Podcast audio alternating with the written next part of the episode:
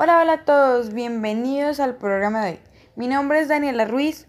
Aquí estamos en el estudio de Noveno C con nuestras invitadas especiales, Ana Sofía Peña, directora del laboratorio de CRIS de la Universidad de KwaZulu Natal en Sudáfrica. Hola Ana, ¿cómo estás? Hola Daniela, muy bien, gracias. Vengo a responder todas tus dudas acerca de las mutaciones del COVID-19. Y también tenemos a Carol Silva, directora del Centro de Tecnología de la Escuela de Medicina de la Universidad de Georgetown. Cuéntanos, Carol, ¿cómo estás?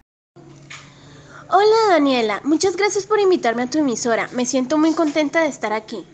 Bueno, Carol, muchas gracias. Y ahora pues tenemos una serie de preguntas para hacerles a nuestras invitadas mm, para que aclaren un poco nuestras dudas que tenemos acerca de las mutaciones del coronavirus. Una de las preguntas más frecuentes que nos hacemos las personas hoy en día es ¿cuál es el origen del COVID-19?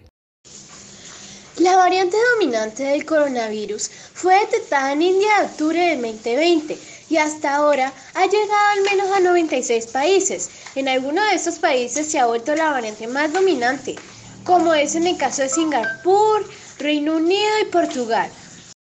Bueno, súper interesante. ¿Y a qué nos referimos cuando decimos que un virus muta o se modifica? Los virus hacen copias de sí mismos en un proceso denominado replicación, en el que a veces las nuevas copias presentan pequeños cambios. Estos cambios se denominan mutaciones. Un virus que ha sufrido una o varias mutaciones es una variante del virus original.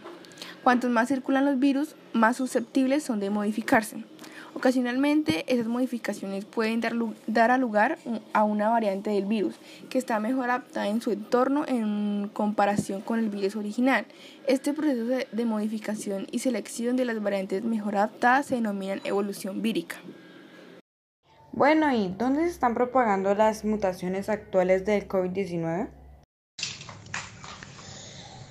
Los datos preliminares muestran que es más transmitible que otras variantes conlleven un mayor riesgo de hospitalización y reinfección y genera un cuadro de síntomas ligeramente diferentes, más dolor de cabeza y menos tos. Por ejemplo, se estima que la variante de tal es entre 30% y 60% más transmitible que otra variante del coronavirus.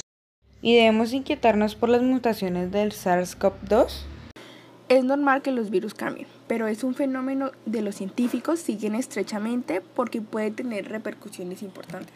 Todos los virus y también el SARS-CoV-2 es el que provoca el COVID-19.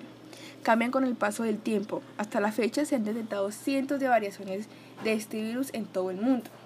La OMS y sus asociaciones han venido estudiándolas estrechamente desde enero del 2020. La mayoría de los cambios afectan poco o nada las propiedades del virus. Sin embargo, en función del lugar en que ocurren los cambios en el material genético del virus, pueden afectar a las propiedades de este como la transmisión. Por ejemplo, puede propagarse más fácilmente o la gravedad puede provocar una enfermedad más grave. Este, este es un virus que evolucionó en animales y dio el salto a infectar a las personas hace aproximadamente un año. Desde entonces se han estado detectando una o dos mutaciones al mes. Toma una muestra hoy y compárala con las primeras de Wuhan en China y habría alrededor de 25 mutaciones de diferencia. Gracias. Bueno oyentes, y sean conectados a Radio 9C para que no se pierdan ninguna de nuestras entrevistas con nuestros invitados.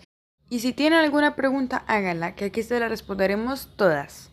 Que tengan un buen día. Bueno, pues muchas gracias Ana Sofía y Carol por habernos dedicado un poco de su tiempo y haber aclarado algunas dudas que teníamos acerca de las mutaciones del coronavirus. Fue un placer haberlas tenido en este programa y espero podamos tener la oportunidad de tenerlas aquí de nuevo en el estudio de Noveno C. Muchas gracias.